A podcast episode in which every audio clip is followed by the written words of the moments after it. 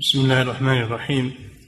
الحمد لله رب العالمين والصلاة والسلام على نبينا محمد وعلى آله وأصحابه أجمعين. أما بعد قال المؤلف رحمه الله تعالى باب الصلاة بعد الجمعة. بسم الله الرحمن الرحيم. الحمد لله رب العالمين الصلاة والسلام على نبينا محمد.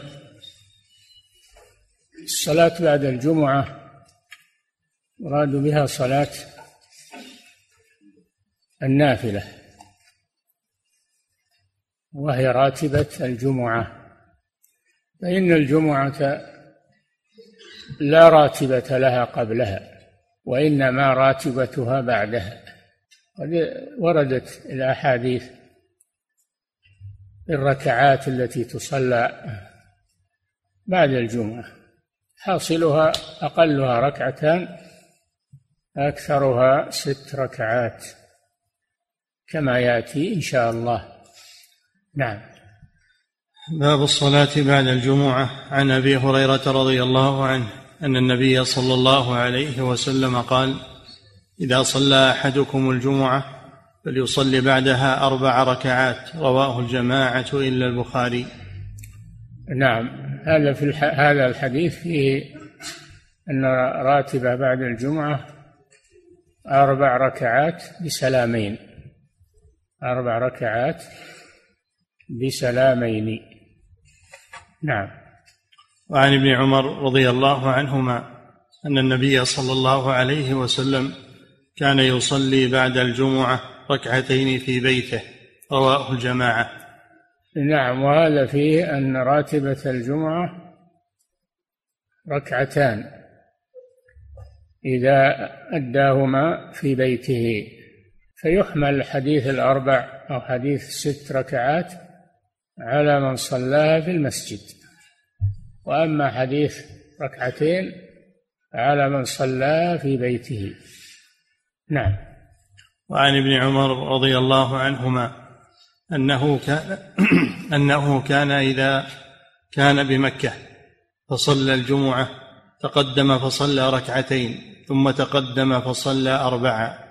وإذا كان بالمدينة صلى الجمعة ثم رجع إلى بيته فصلى ركعتين ولم يصلي في المسجد فقيل نعم. له في ذلك. نعم. فقال كان رسول الله صلى الله عليه وسلم يفعل ذلك رواه أبو داود. هذا يشمل ما تقدم أنه إن صلاها في المسجد صليها أكثر من ركعتين. وإن صلاها في بيته يصليها ركعتين. نعم. باب ما جاء في اجتماع العيد والجمعة. نعم. إذا صادف إذا صادف يوم الجمعة يوم إذا صادف يوم العيد يوم الجمعة. فما الحكم؟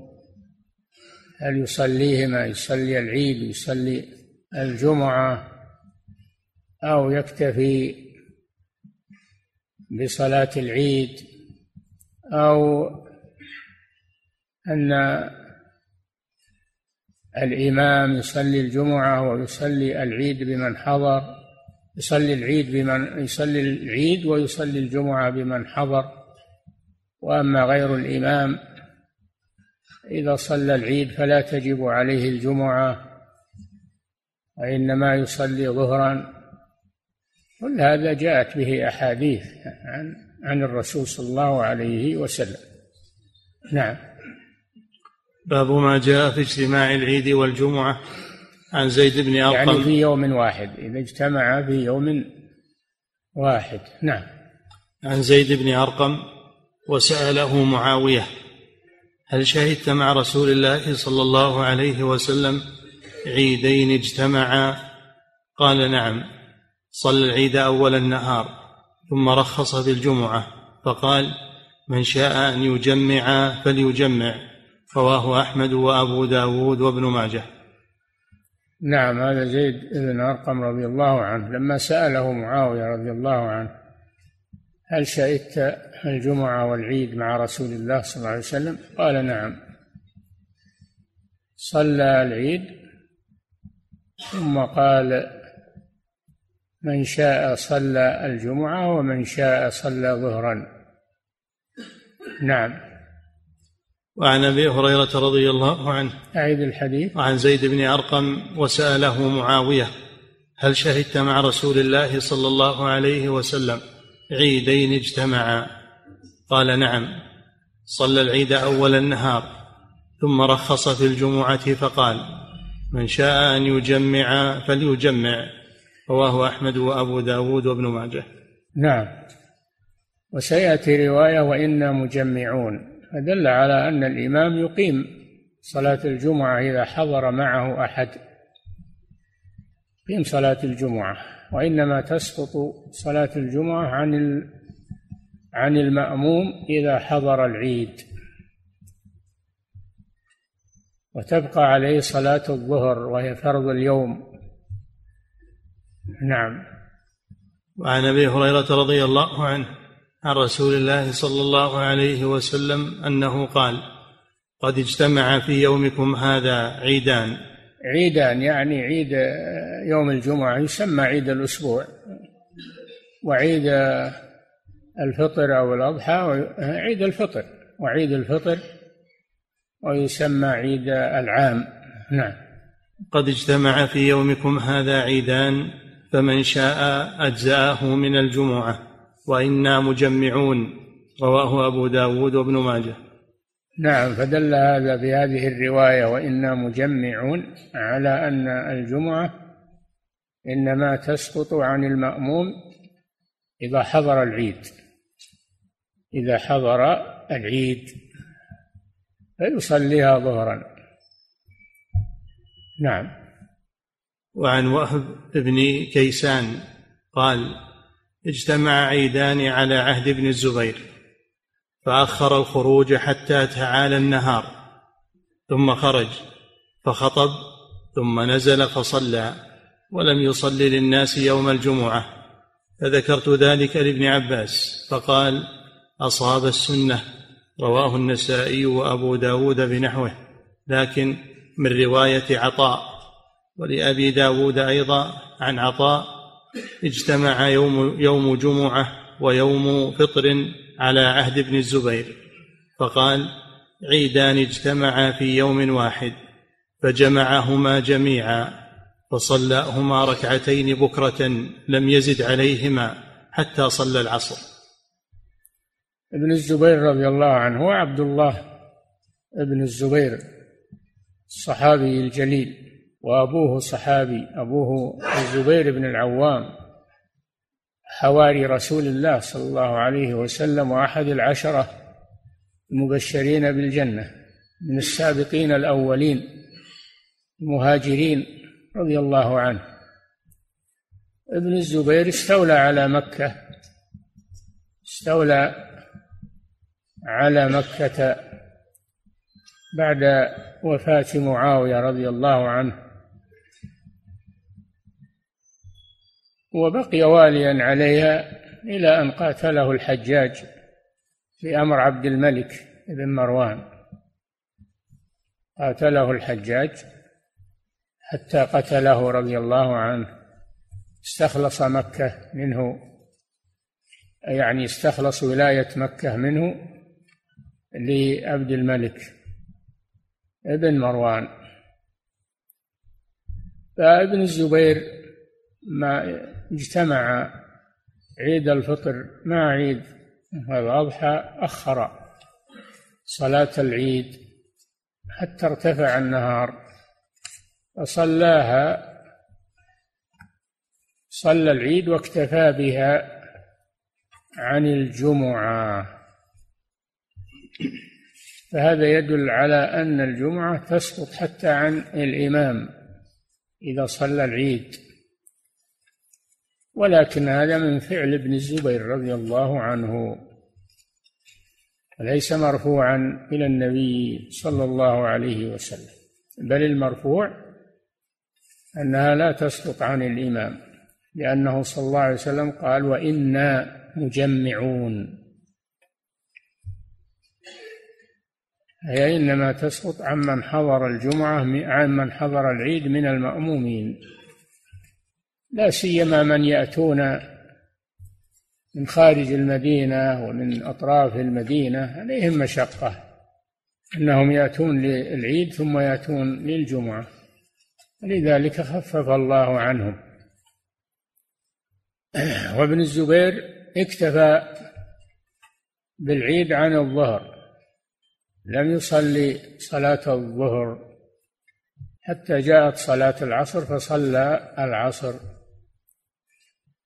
وهذا أيضا من فعل ابن الزبير رضي الله عنه والذي تدل عليه الأدلة أنه لا بد من صلاة الظهر إذا لم يصلي الجمعة. إذا صلى الجمعة لا بد من صلاة الظهر إذا لم يصلي العيد. إذا لم يحضر العيد فلا بد من صلاة الظهر. إنما تسقط عنه الجمعة فقط حضور الجمعة. هذا الذي عليه جماهير أهل العلم أنها إنما تسقط الجمعة عن المأموم إذا حضر صلاة العيد. اكتفاء بها. وهذا هو المذهب المفتى به الآن ولكن في بعض المتعالمين أو الجهال يؤذنون لصلاة الظهر حتى إنه أذن في هذا قريب من هذا المسجد. أذنوا لصلاة الظهر وهذا غير مشروع الأذان غير مشروع. إنما يجتمعون يكفي أذان الجمعة إنما يجتمعون ويصلونها ظهرا. من غير أذان ينبغي أن يعرف هذا. نعم. قلت إنما وجه هذا أنه رأى تقدمة الجمعة قبل الزوال. قلت يقول الإمام المجد بن تيمية رحمه الله في موجها فعل ابن الزبير إنما إنما وجه هذا أنه رأى تقدمة الجمعة قبل الزوال فقدمها واجتزأ بها عن العيد. هذا توجيه المؤلف رحمه الله ولكن الظاهر خلافه أنه اجتزأ بالعيد عن الجمعة لكن أخر العيد عن أول وقتها. نعم. كتاب العيدين. كتاب العيدين عيد الفطر وعيد الأضحى وهما عيد أهل الإسلام. ليس للمسلمين عيد إلا هذين العيدين عيد الفطر وعيد الأضحى وكل منهما بعد أداء ركن من أركان الإسلام. فعيد الفطر بعد أداء ركن الصيام. وعيد الأضحى بعد الوقوف بعرفة وهو الركن الأعظم من أركان الحج. فهما عيد أهل الإسلام. قدم النبي صلى الله عليه وسلم المدينة ولهم يومان ولهم يومان يلعبون فيهما و ويتوسعون فيهما من أعياد الجاهلية وهما عيد النيروز النيروز والمهرجان. عيد النيروز والمهرجان. النيروز في فصل الربيع أول برج الحمل. والمهرجان أول فصل الخريف. أول فصل الخريف. هذه من أعياد الجاهلية وهي منحدرة من الفرس أو من غيرهم من الكفرة. النبي صلى الله عليه وسلم ألغاهما. قال إن الله أبدلكم بهما عيدين عيد الفطر وعيد الأضحى. وهما عبادتان. ما هو لأجل اللهو واللعب والغفلة إنما لأجل عبادة عظيمة. فالعيد عبادة وهو من من شعار الإسلام. لا يجوز إحداث أعياد أخرى. لا عيد المولد كما يسمونه ولا عيد الأم ولا عيد الجلوس ولا عيد أي شيء. لا يجوز إحداث عيد في الإسلام لأي مناسبة. كانت الانتصارات في عهد النبي صلى الله عليه وسلم وعهد خلفائه الراشدين وعهد السلف تتوالى الانتصارات للمسلمين ولم يكونوا يحدثون أعيادا بمناسبتها. إنما هذا من فعل الجاهلية. نعم. كتاب العيدين باب التجمل للعيد. وكراهة وكراهة حمل السلاح فيه إلا لحاجة. يستحب التجمل للعيد لأنه يوم اجتماع لأنه يوم اجتماع ويوم فرح وسرور بالعبادة. بعد الفراغ من العبادة فيسن التجمل له بأحسن ما يقدر عليه من الزينة. هذا سنة التجمل للعيد بأن يكون له ثياب خاصة للعيد نظيفة أو جديدة فيتجمل ويتطيب ليوم العيد.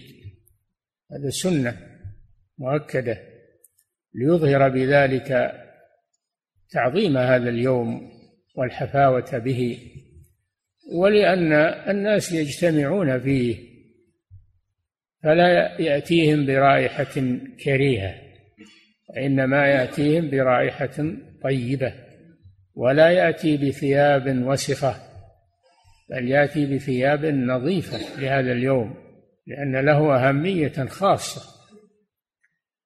نعم. باب التجمل للعيد وكراهة, وكراهة حمل السلاح فيه إلا لحاجة. كراهة حمل السلاح في يوم العيد لما يحصل من الخطر في حمل السلاح في هذا التجمع العظيم. وكذلك في كل تجمع سواء كان تجمعا مشروعا أو تجمعا مباحا كالحفلات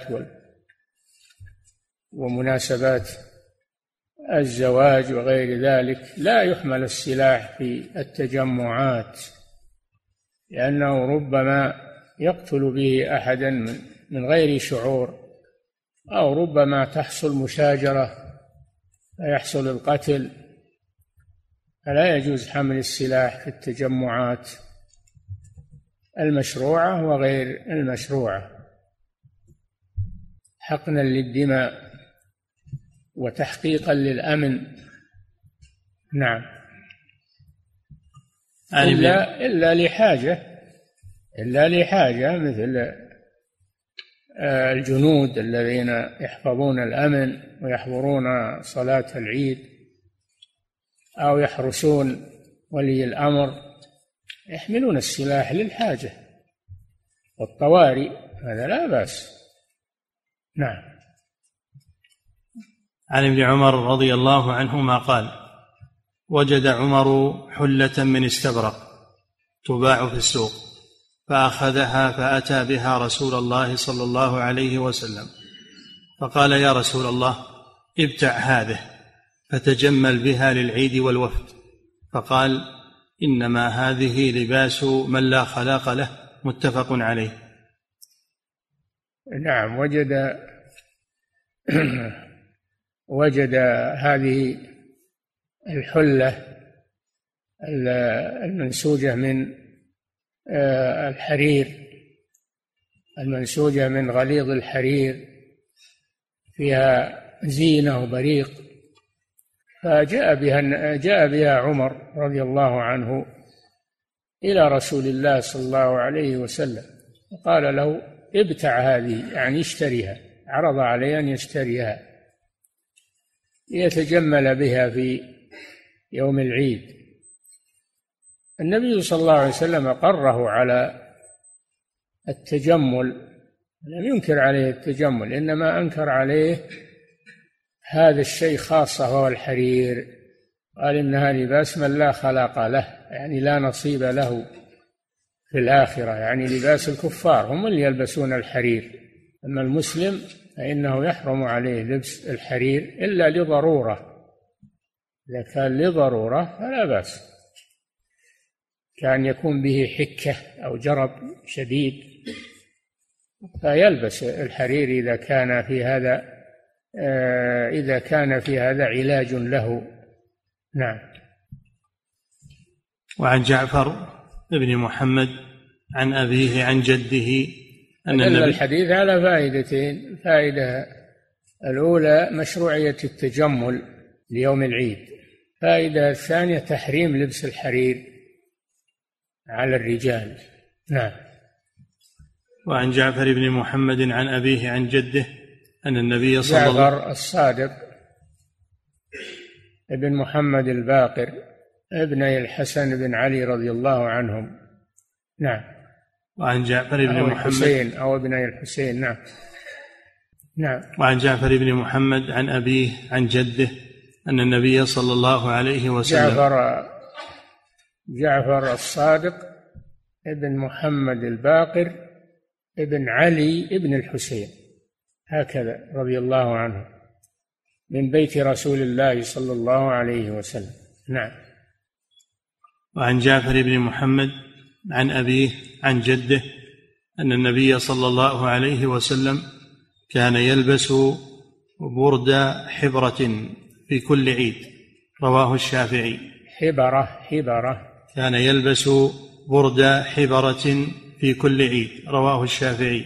أعد وعن جعفر بن محمد عن أبيه عن جده أن النبي صلى الله عليه وسلم عن أبيه آه، جعفر بن محمد عن أبيه محمد الباقر عن جده علي بن الحسين أن النبي صلى الله عليه وسلم نعم. عن أبيه عن جده أن النبي صلى الله عليه وسلم كان يلبس برد حبرة في كل عيد رواه الشافعي. نعم. برد حبرة يعني جميلة. برد نوع من الكساء جميل. حبرة يعني جميلة. نعم. وعن سعيد بن جبير قال كنت مع ابن عمر حين أصابه سنان الرمح. هذا تحريم حمل السلاح في يوم العيد. يعني في التجمعات في الحج في العيد سائر التجمعات. نعم. وعن سعيد بن جبير قال كنت مع ابن عمر حين أصابه سنان الرمح في أخمص قدمه فلزقت قدمه بالركاب. هذا في منى لما كان في منى وهو راكب على الراحلة وكان بعض المشاة معه رمح محددة فأصابت رجل ابن عمر رضي الله عنه وهو على الراحلة فنزل منها دم ولزقت بالرحل فالذي مع ابن عمر وهو سعيد بن جبير رحمه الله من كبار التابعين نزل فنزعها. نعم. هذا من باب الإسعاف. باب الإسعاف لابن عمر. نعم. وعن سعيد بن جبير قال كنت مع ابن عمر حين أصابه سنان الرمح في أخمص قدمه فلزقت قدمه بالركاب فنزلت فنزعتها وذلك بمنى. ذلك بمنى لأن منى محل تجمع تجمع الحجاج في يوم العيد وفي أيام منى لا يحمل فيها السلاح وكذلك في مكة لا يحمل السلاح إلا لضرورة حراسة أمن حراسة الأمن أو للجهاد مثل ما دخل النبي صلى الله عليه وسلم ودخل أصحابه مدججين بالسلاح عام الفتح هذا لأجل الجهاد في سبيل الله. نعم لأنهم جاءوا غازين غازين المشركين. نعم. فنزلت فنزعتها وذلك بمنى. فبلغ الحجاج فجاء يعوده. بلغ الحجاج ما حصل لابن عمر. حجاج بن يوسف الثقفي وكان واليا على مكة بعد ابن الزبير لعبد الملك بن مروان. نعم. فبلغ الحجاج فجاء يعوده فقال الحجاج لو نعلم من أصابك. فقال ابن عمر أنت أصبتني. قال وكيف؟ قال حملت السلاح في يوم لم يكن يحمل فيه وأدخلت السلاح الحرم ولم يكن السلاح يدخل الحرم. رواه البخاري. نعم ابن عمر قال للحجاج أنت السبب في الذي أصابني أنت السبب في الذي أصابني. أذنت في حمل السلاح في مكة وفي منى حصل ما حصل وهذا لا يجوز. هذا المحذور من حمل السلاح في في تجمعات المسلمين في الجمعة في العيد في الحج. نعم. لا يحمل السلاح إلا الذين يقومون على حراسة الأمن. أما أفراد الناس والحجاج والمصلون فلا يحملون سلاحا. نعم. رواه البخاري وقال قال الحسن نهوا أن يحملوا السلاح يوم عيد. نعم قال. رواه البخاري.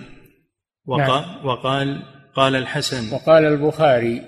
قال الحسن هذا من المعلقات للبخاري. نعم. قال الحسن نهوا أن يحملوا السلاح حسن يوم البصري نعم. نهوا نهوا أن يحملوا السلاح يوم عيد إلا أن يخافوا عدوا. نعم. نهوا أن يحملوا السلاح يوم عيد. إلا أن يخافوا عدوا فهذا فيه أنه يجوز حمل السلاح للخوف. إذا كان فيه خوف على الأمن على الأفراد نعم. باب الخروج إلى العيد ماشيا والتكبير فيه وما جاء في خروج النساء. نعم آداب الآداب الإسلامية يوم العيد صلاة العيد والخروج لها وإخراج النساء لها كل هذا من آداب صلاة العيد. نعم. باب الخروج إلى العيد ماشيا والتكبير فيه وما الخروج يعني إلى الصحراء لأن المستحب أن تصلى صلاة العيد في الصحراء الجبانة. إلا إذا كان هناك عذر فتصلى في في الجامع أو في مكة فإن مكة إنما تقام في الحرم في المسجد الحرام دائما. أما في المدينة إن النبي صلى الله عليه وسلم كان يصليها في الفضاء عند مسجد الغمامة اللي يقال له الآن مسجد الغمامة هذا كان خارج المدينة. وكان النبي صلى الله عليه وسلم يصلي فيه العيد ويصلي فيه الاستسقاء لأن العيد يشرع له صلاة العيد يشرع لها البروز في المصلى. نعم. باب الخروج إلى العيد ماشيا والتكبير فيه. ماشيا الكلام على المشي أن الأفضل أن يخرج ماشيا ولا يركب من أجل أن يحصل على فضل الخطوات. التي يمشيها لصلاة العيد ويجوز الركوب لا سيما للحاجة وكبير السن يجوز الركوب للحاجة لكن الأفضل إذا كان يستطيع المشي أن يخرج لها ماشيا. نعم. والتكبير فيه؟ نعم وكذلك التكبير التكبير وقت الخروج. التكبير في ليلة عيد الفطر يبدأ من دخول الشهر يبدأ من غروب الشمس ليلة العيد. إذا ثبت الهلال يشرع التكبير. قوله تعالى ولتكملوا العدة ولتكبروا الله على ما هداكم ولعلكم تشكرون. أما في عيد أما في عيد الفطر في عيد الأضحى فإنه يبدأ من فإنه يبدأ من فجر يبدأ من فجر يوم العيد بالنسبة لغير الحجاج. بالنسبة لغير الحجاج.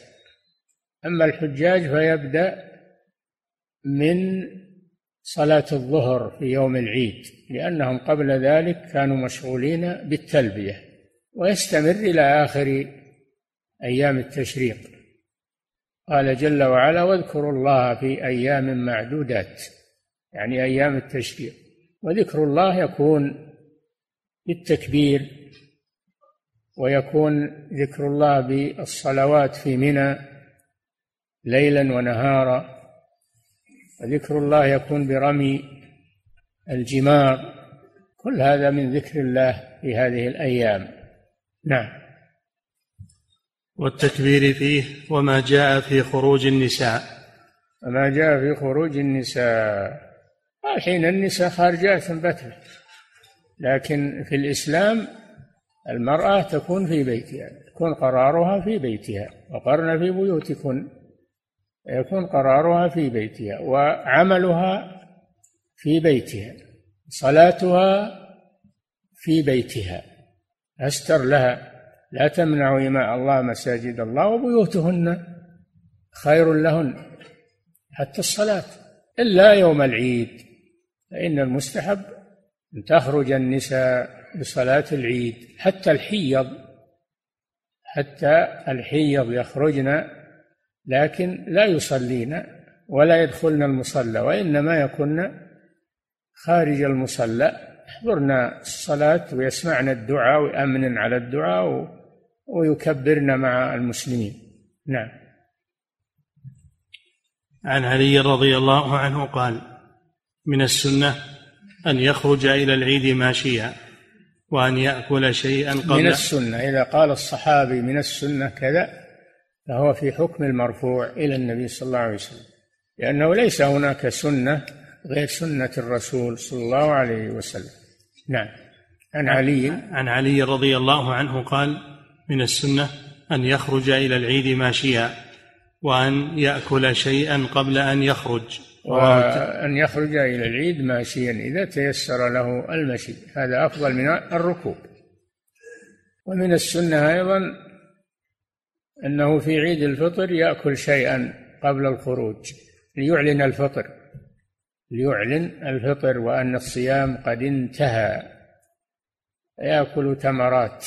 كما كان النبي صلى الله عليه وسلم يفعل ذلك. إعلانا للفطر. نعم. وأن يأكل شيئا قبل أن يخرج رواه الترمذي وقال حديث حسن. نعم. وعن أم عطية رضي الله عنها قالت أمرنا رسول الله صلى الله عليه وسلم أن نخرجهن في الفطر والأضحى. العواتق. صلى الله عليه وسلم أن نخرجهن يعني النساء. الفطر والإضحى يعني صلاة الفطر وصلاة الأضحى فدل على أنهن مستقرات في البيوت. أما الآن ولا حول ولا قوة إلا بالله النساء الرجال هم اللي الآن يختفون في البيوت في الغالب. يقعدون مع الأولاد. وأما النساء فهي تطير في الآفاق ولا حول ولا قوة إلا بالله. نعم. وعن أم عطية رضي الله عنها قالت أمرنا رسول الله صلى الله عليه وسلم أن نخرجهن في الفطر والأضحى العواتق والحيض العواتق يعني الشابات جمع عاتقة وهي الشابة. نعم العواتق والحيض. حتى الحيض مع أن الحائض لا تصلي لكنها تحضر دعوة المسلمين وتكون خارج المصلى وتشارك في التكبير. نعم. وذوات الخدور. ذوات الخدور أخص من العواتق لأن لأن الشابة إذا بلغت سن الزواج كانت يوضع لها خدر في البيت خدر يعني مكان مستور فتخلو فيه يقال مخدرة. قالوا لها المخدرة. في يوم العيد يخرج ذوات الخدور ويخرج العواتق ويخرج الحيض فدل على على فضل صلاة العيد وعلى الاهتمام بها. ولكن كثير من الناس الآن ينامون لأنهم يسهرون الليل فينامون حتى عن صلاة الفجر ما هو عن صلاة العيد فقط. هذا حرمان ولا حول ولا قوة إلا بالله. نعم. وبعضهم يقول هذه نافلة ما هي بلازمة. هذه نافلة لكن هي شعيرة من شعائر الإسلام وفيها أجر وفيها فضل. إذا كانت الحيض وكبيرات السن يخرجن لها وأنت رجل عافاك الله وقواك وتتكاسل عن صلاة العيد هذا حرمان ولا حول ولا قوة إلا بالله. نعم. فأما الحيض فيعتزلن الصلاة وفي لفظ دل على أن الحائض لا تدخل المصلى مصلى العيد ولا المسجد إنما تكون خارجه ما دامت حائضا. أما أنها تدخل لأخذ حاجة وهي مارة فلا بأس. الحائض تدخل لتأخذ حاجة من المسجد فلا بأس. لأن النبي صلى الله عليه وسلم قال لعائشة وهي حائض ناوليني الخمرة. من المسجد والخمرة هي قطعة فراش صلي عليها النبي صلى الله عليه وسلم. قالت إنها حائض. قال إن حيضتك ليست بيدك. ف فإذا مرت الحائض أو الجنوب مر في المسجد عابر سبيل لا تقربوا الصلاة وأنتم سكارى حتى تعلموا ما تقولون ولا جنبا إلا عابر سبيل حتى تغتسلوا. الحائض والجنب لا يلبثان في المسجد إنما يمر آه، أحدهما لأخذ حاجة وهو في طريق. نعم.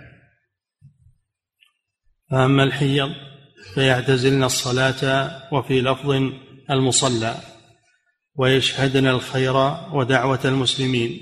يحضرن الصلاة هذا معلوم ما تصلي لكن المصلى هذا هو المقصود أنها لا تدخل في المصلى. مع النساء الطاهرات. نعم. ويشهدن الخير ودعوة المسلمين. هذا هو الغرض من خروجهن. ما هو للتفرج وانها تلبس الزينة وتوريها الناس. لا. الغرض من هذا أنها تحضر دعوة المسلمين لينالها الأجر والثواب من الله سبحانه وتعالى. تخرج متسترة غير متزينة ولا متطيبة. نعم. قلت يا رسول الله إحدانا لا يكون لها جلباب. قال لتلبسها أختها من جلبابها. رواه الجماعة وليس للنسائي فيه أمر الجلباب. الجلباب هو الجلال الكبير الذي تلبسه المرأة فوق ملابسها. مثل العباءة مثل تسمى الملاءة إجلال كبير تلبسه المرأة المسلمة فوق ملابسها. ستر بعد ستر. تستر حتى ملابسها اللي هي لابسة تسترها. بالجلباب هذا مما يدل على احتشام المرأة في الإسلام. نعم. وهذا فيه أن فيه ما كان عليه الصحابة رضي الله عنهم من ضيق الحال. فبعض النساء ليس لها جلباب. فقال النبي صلى الله عليه وسلم تشركها أختها في جلبابها يعني تضفيه عليها معها. نعم. ولمسلم وأبي داود في رواية والحيض يكن خلفا. لا, لا جب الجلباب نعم. قلت يا رسول الله إحدانا لا يكون لها جلباب. من الفقر. هذا من الفقر. نعم. إحدانا لا يكون لها جلباب قال لتلبسها أختها من جلبابها. رواه يعني الجماعة. يعني تشركها معها وتجلل الجميع. نعم. لتلبسها أختها من جلبابها رواه الجماعة وليس للنسائي فيه أمر الجلباب. الجماعة كما تكرر أن أن المراد بهم أصحاب الصحيحين وأصحاب السنن ومسند الإمام أحمد. سبعة. نعم. ولمسلم وأبي داود في رواية والحيض يكن خلف الناس يكبرن مع الناس. هذا يبين مكان الحيض من المصلى أنهن يكن خارج المصلى ولا تصف مع النساء اللاتي يصلين. وإنما تكون خلفهن لتسمع آه، التذكير وتسمع وتشارك في التكبير. وتؤمن على الدعاء. نعم. هذا يدل على الاهتمام بصلاة العيد التي يتساهل فيها كثير من الناس ولا حول ولا قوة إلا بالله. ويقول إن هي نافلة. ما علينا من النافلة ما علينا. نعم. وللبخاري قالت أم عطية كنا نؤمر أن نخرج الحيض. فيكبرن بتكبيره. كنا نؤمر. إذا قال الصحابي كنا نؤمر كنا ننهى فإن هذا يحمل على المرفوع إلى الرسول صلى الله عليه وسلم لأنه هو الذي يأمر وينهى عليه الصلاة والسلام فهذا في حكم المرفوع. نعم. قالت أم عطية كنا نؤمر أن نخرج الحيض فيكبرن بتكبيرهم. هذا هذا هو الغرض من إخراجهم يكبرن بتكبير المصلين. نعم. يعني, يعني يتابعن المصلين في التكبير. نعم. وعن ابن عمر رضي الله عنهما أنه كان إذا غدا إلى المصلى كبر فرفع صوته بالتكبير. نعم. يكبر مع في حال سيره سواء كان ماشيا أو راكبا يكبر. ويكبر أيضا في المصلى إلى أن يحضر الامام إلى أن يحضر الامام وهو يكبر لأن هذا يوم التكبير لتكبروا الله على ما هداكم. نعم. وعن ابن عمر رضي الله عنهما أنه كان إذا غدا إلى المصلى كبر فرفع صوته بالتكبير. وأنه يستحب رفع الصوت بالتكبير من أجل أن يسمعه المسلمون فينبههم على التكبير. نعم. وفي رواية كان يغدو إلى المصلى يوم الفطر إذا طلعت الشمس فيكبر حتى يأتي المصلى. ثم نعم. نعم. وفي رواية كان يغدو إلى المصلى يوم الفطر إذا طلعت الشمس. والغدو هو الذهاب في أول النهار. نعم. كان يغدو إلى المصلى يوم الفطر إذا طلعت الشمس فيكبر حتى يأتي المصلى. ثم نعم. يكبر بالمصلى. نعم أنه يستمر التكبير. ابن عمر كان يفعل هذا يكبر وهو يمشي إلى المصلى يكبر إذا جلس في المصلى. يستديم التكبير في هذا اليوم. نعم. ثم يكبر بالمصلى حتى إذا جلس الإمام ترك التكبير رواهما الشافعي. يعني ينتهي بجلوس الإمام على المنبر للخطبة. نعم. باب استحباب الأكل قبل الخروج في الفطر دون الأضحى. الأضحى يؤخر الأكل إلى بعد الصلاة وفي الفطر يقدم الأكل على الصلاة. لأنه في الفطر يأكل ليعلن الإفطار وانتهاء الصوم. وفي الأضحى لأجل أن يأكل من أضحيته أن يأكل أول ما يأكل من أضحيته إذا رجع وذبحها. هذا هو السنة. نعم. باب استحباب الأكل قبل الخروج في الفطر دون الأضحى. عن أنس رضي الله عنه قال كان النبي صلى الله عليه وسلم لا يغدو يوم الفطر حتى يأكل تمرات ويأكلهن وترا. رواه حتى يأكل تمرات. يعني معدودات. أو يتغدى ويشبع. لا تمرات. إظهارا للفطر. ويأكلهن وترا. يعني ما يقطعهن على شفع ثنتين أربع. لا. يأكل واحدة ثلاث خمس وتر. إشارة إلى التوحيد. إشارة إلى وحدانية الله سبحانه. وفي الحديث إن الله وتر يحب الوتر نعم كان النبي صلى الله عليه وسلم لا يغدو يوم الفطر حتى يأكل تمرات ويأكلوهن وترا رواه نعم. أحمد والبخاري نعم. وعن بريدة رضي الله عنه قال كان رسول الله صلى الله عليه وسلم لا يغدو يوم الفطر حتى يأكل نعم. ولا يأكل يوم الأضحى حتى يرجع وعرفنا الحكمة في ذلك عرفنا أنه في الفطر من أجل أن يعلن الإفطار ونهاية الصيام. وفي الأضحى من أجل أن يأكل من أضحيته. نعم. ولا يأكل يوم الأضحى حتى يرجع رواه ابن ماجه والترمذي وأحمد وزاد فيأكل من أضحيته. نعم. ولمالك في الموطأ عن سعيد بن المسيب إن الناس كانوا يؤمرون إن الناس كانوا يأمرون بالأكل قبل الغدو يوم الفطر. نعم واضح مثل ما سبق. باب مخالفة الطريق في العيد. نعم يستحب أن يخرج إلى العيد ماشيا.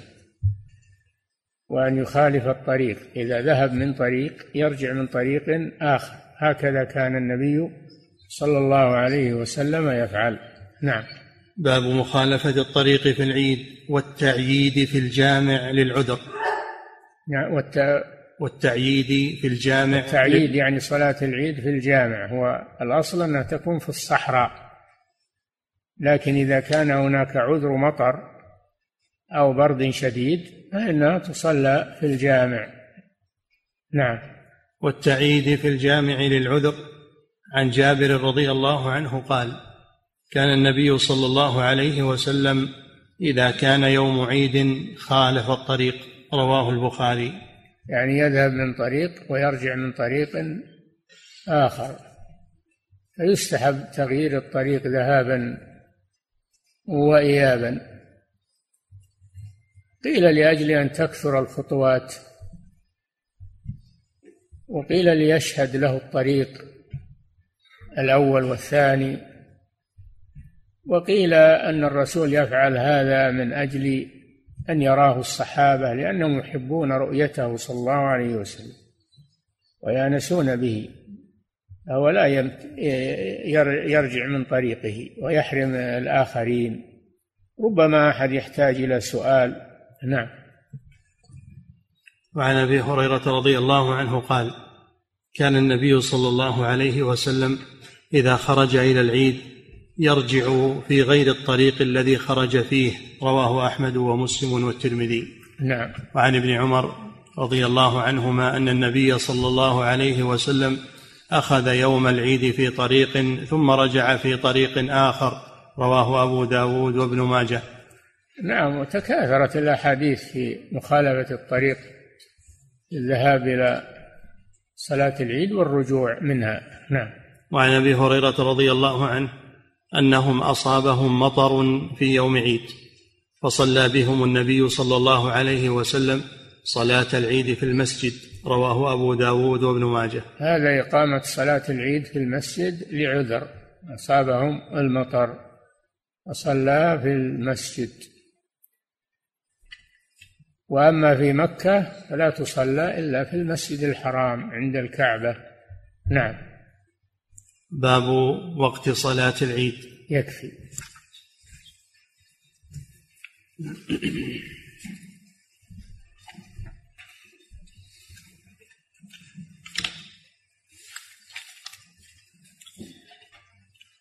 فضيلة الشيخ وفقكم الله يقول السائل نحن طلبة مبتعثون فهل يجوز لأجل الضرورة أن نأخذ بالمشهور من مذهب الإمام أحمد في بداية وقت الجمعة حيث إن محاضراتنا تبدأ قبيل الزوال ولا تنتهي إلا وسط العصر فنحتاج إلى أن نصلي الجمعة قبيل الزوال بساعة فهل يجوز لنا ذلك؟ لا المترجع والذي يفتى به أنها مثل الظهر صلى إذا دخل وقت الظهر لكن يبكر بها أما الظهر فيبرد بها وقت الحر. نعم. أنتم صلوها إذا زالت الشمس. نعم. فضيلة الشيخ وفقكم الله. وأيضا لا تحرصوا على الاختلاف فيما بينكم وبين إخوانكم. لا يكون هناك اختلاف هذا يصلي هالوقت وإذا يصلي وقت آخر. لا ما ينبغي هذا. نعم. فضيلة الشيخ وفقكم الله. يقول إذا لم أدرك صلاة الجمعة فهل أصليها ظهرا جماعة أم منفردا؟ إذا كنتم جماعة فاتتكم صلاة الجمعة صلوها جمع صلوا الظهر جماعة وإذا كنت منفردا ولا ترجو أن أحد يأتي فصلي منفردا. نعم. فضيلة الشيخ وفقكم الله يقول السائل من خارج هذه البلاد يقول عندنا خطيب يخطب الجمعة في مسجدين وهو على هذه الحال منذ خمس سنين فيقول إنما أفعل ذلك خشية أن يعتلي المنبر رجل من دعاة الضلال فهو حريص على صلاة الجمعة في مسجد واحد لكن للحاجة يصلي في مسجد ثم يخرج إلى المسجد الآخر. ما عرف هذا عن السلف إن الخطيب يخطب في مسجدين في يوم واحد. ما عرف هذا عن السلف. وكونك تخاف عليهم من هذا سوء ظن. أحسن الظن بإخوانك. وحرضهم على اختيار الإمام المناسب. أما إنك تستولي على مسجدين وتخطب في هذا وهذا لا. هذا ما عرف عن السلف. نعم. فضيلة الشيخ وفقكم الله. يقول كيف تحسب كيف تحسب الساعات قبل صلاة الجمعة لمن أراد أن يبكر؟ هل هو من بداية طلوع الشمس أم من بداية أذان الفجر؟ الظاهر والله أعلم أنه من طلوع الشمس. نعم. لأنه أول النهار الفلكي النهار الفلكي يبدأ بطلوع الشمس أما النهار الشرعي فيبدأ بطلوع الفجر. نعم. فضيلة الشيخ وفقكم الله يقول إذا صلى العيد ولم يحضر الجمعة؟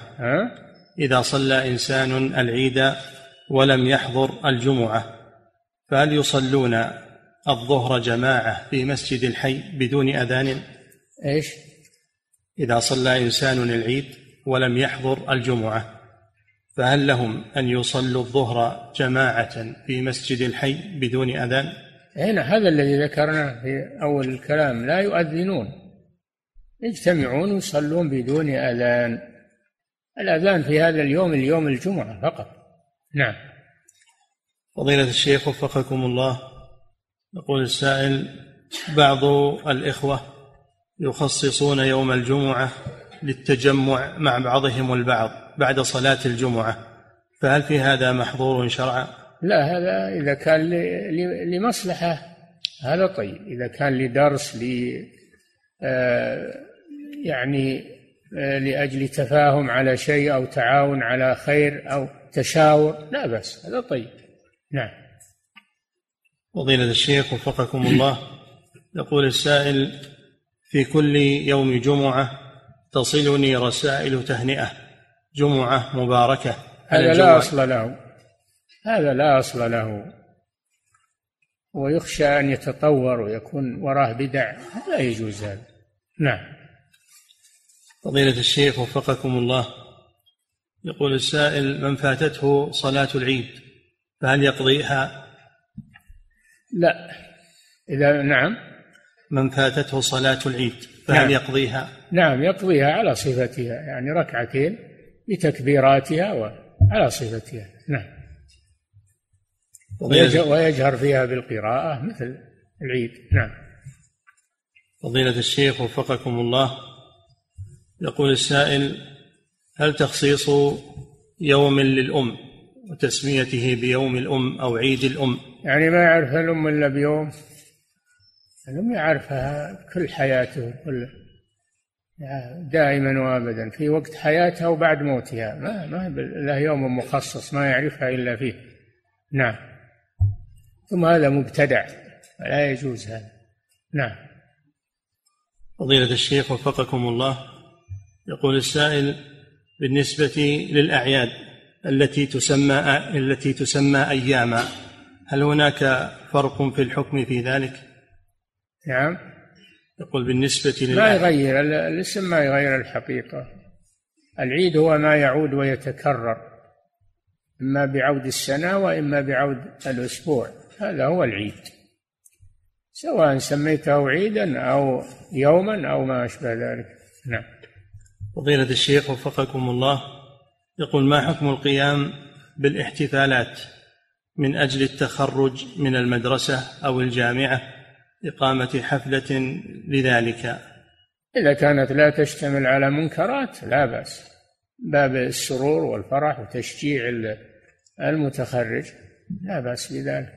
نعم فضيلة الشيخ وفقكم الله هذا سائل يقول من بلاد الكفر يقول أقربائي يقومون بعيد رأس السنة ويحتفلون به وأنا لا أحضر معهم هذا العيد لكن بعد يوم العيد يتبقى طعام في الثلاجة من بقايا عيدهم فهل يجوز أن آكل منه؟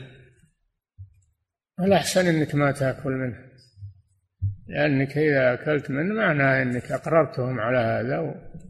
أي نعم. فما صنع لأجل العيد المبتدع فلا تأكل منه. نعم.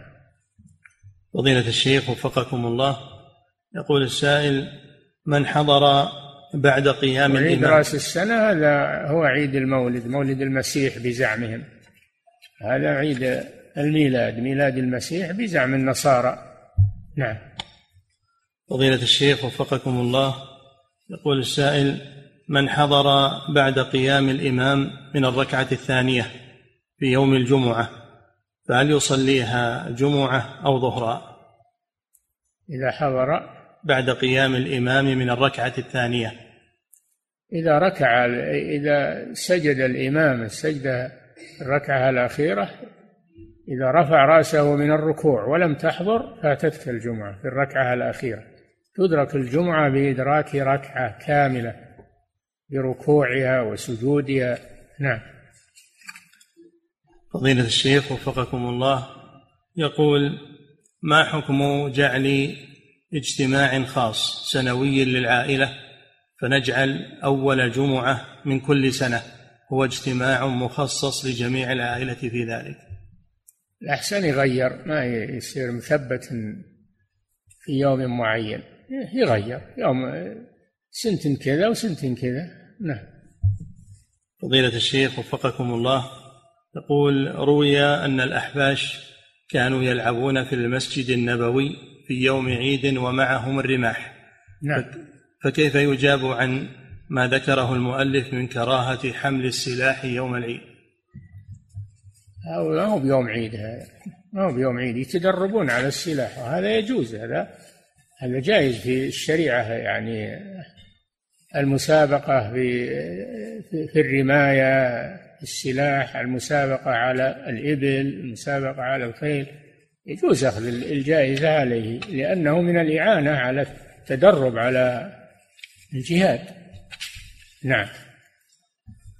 فضيلة الشيخ وفقكم الله. وليس هو من العبث في المسجد لأن هذا من التدرب على الجهاد. نعم.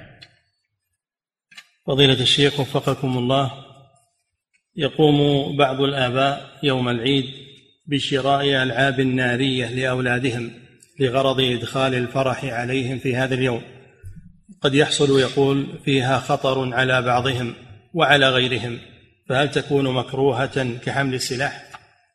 أي مكروهة فقط هذا محرم لأن فيه خطر وهذا منع منعته الدولة لأنه حصل منه حوادث وحصل منه آه، قتل وحصل منه حرائق لا يجوز هذا.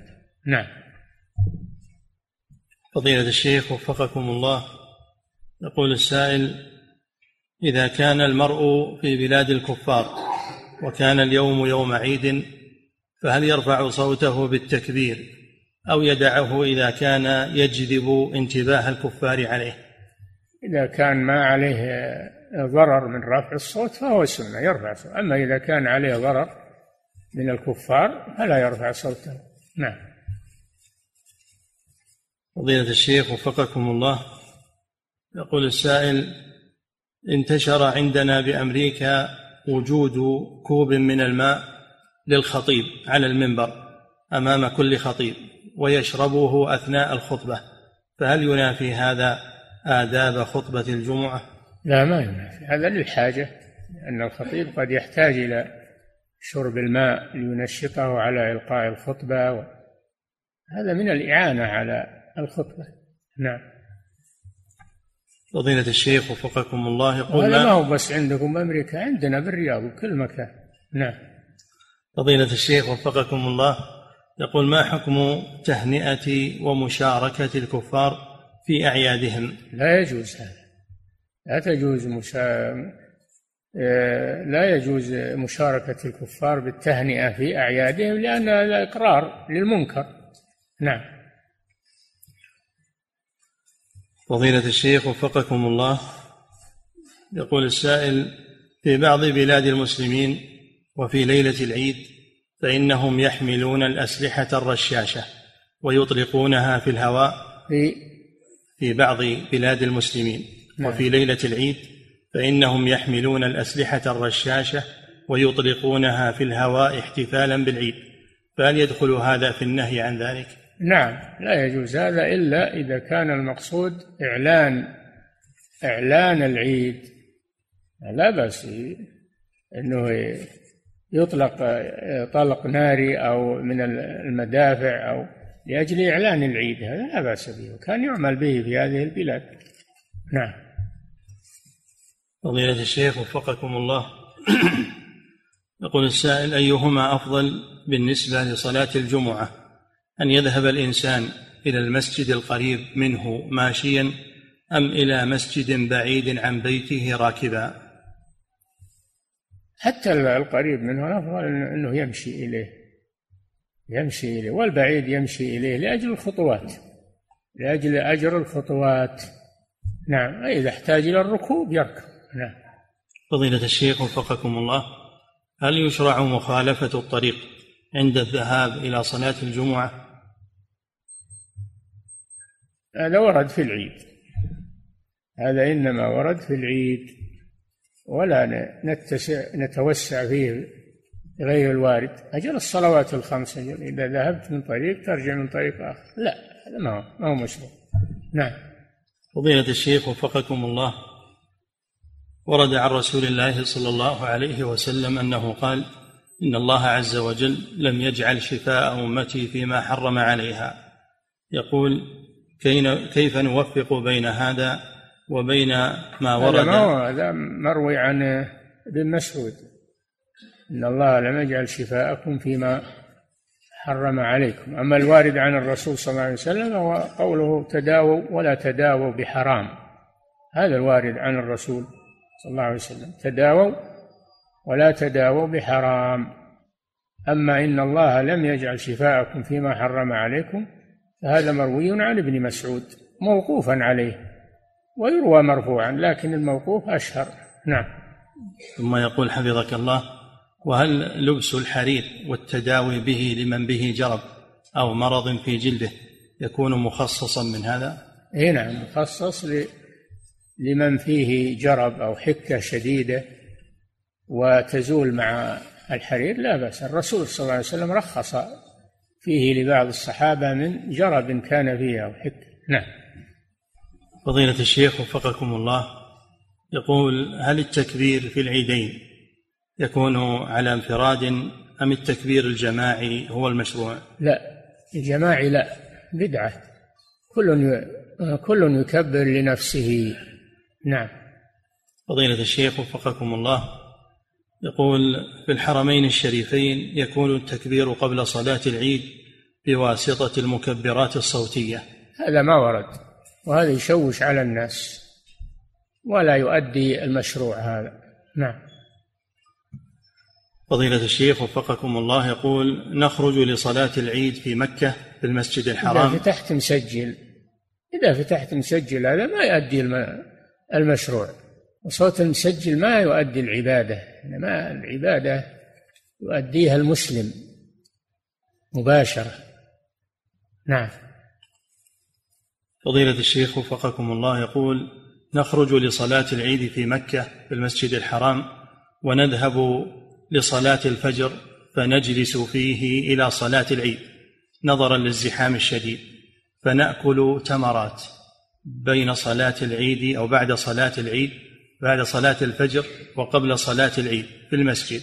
فهل فعلنا هذا يوافق السنة؟ نعم هذا هو السنة الحمد لله. إعلان للفطر؟ نعم. فضيلة الشيخ وفقكم الله. يقول السائل إمام مسجد وضع في آخر المسجد قهوة وتمرا في فجر عيد الفطر. وبعد انتهائه من صلاة الفجر طلب من المأمومين ألا يخرجوا من مسجده إلا بعد تناول القهوة وأكل التمر. تطبيقا ما ما هو مشروع هذا. هذا عند الذهاب لصلاة العيد. ما هو معقول صلاة الفجر. عند الذهاب لصلاة العيد. هذه سنة الرسول صلى الله عليه وسلم. نعم. فضيلة الشيخ وفقكم الله. والقهوة هذه زيادة من عنده ما ما هي بسنة نعم. فضيلة الشيخ وفقكم الله يقول بعض الناس أثناء تقديمه للقهوة يقول اجعلها وترا. فهل لهذا القول مستند شرعي وقطع الشرب والأكل على وتر؟ الشرب غير الأكل. الشرب نعم الشرب السنة يكون بثلاثة أنفاس. بثلاثة أنفاس ولا يشرب بنفس واحد. مثل شرب البعير لأن هذا نهى عنه النبي صلى الله عليه وسلم نعم فضيلة الشيخ وفقكم الله يقول السائل أنا موظف في شركة ولا أخرج من العمل إلا بعد صلاة الجمعة فما الحكم في ذلك؟ أنا أنا موظف في شركة ولا أخرج من العمل إلا بعد صلاة الجمعة فما الحكم في ذلك؟ لا ما يجوز هذا ما يجوز أن العمل يشغل عن صلاة الجمعة إذا نودي. إذا. إذا نودي لصلاة لذكر الله إذا نودي يا أيها الذين آمنوا إذا نودي للصلاة ليوم الجمعة فاسعوا إلى ذكر الله الواجب السعي إلى ذكر الله ولا يعذر إلا من كان إلا من كان يحرس في مكان ولو ذهب إلى الصلاة لضاعت الحراسة يصلي في مكانه. إذا كان مستحفظا على شيء. أما أنه يعمل ويقول بعمل يوم الجمعة ولا رايح نصلي ولي عذر؟ لا ما هو بعذر هذا. لا تلهكم أموالكم ولا أولادكم عن ذكر الله. من يفعل ذلك فأولئك هم الخاسرون. لا تلهيهم تجارة ولا بيع عن ذكر الله. إقام الصلاة وإيتاء الزكاة. لا يجوز لك هذا. ولا يجوز للمسلم أن يمنع العمال عنده من الصلوات الخمس والجمعة بل يعطيهم فرصة للصلاة. وهذا مستثنى ما يقدم عليه عمل دنيا أبدا. نعم. فضيلة الشيخ وفقكم الله. يقول هل يجب الإنصات في خطبتي العيدين فتكون حكمها كخطبة كخطبتي الجمعة؟ لا لا. ما يجب الإنصات ولا يجب الحضور لو أنه انصرف ولم يستمع لا بأس. نعم. فضيلة الشيخ وفقكم الله. يقول هل هذا الكتاب كتاب المنتقى يكفيني في الفقه فلا أحتاج إلى غيره؟ يكفيه إيش؟ يكفيني في الفقه.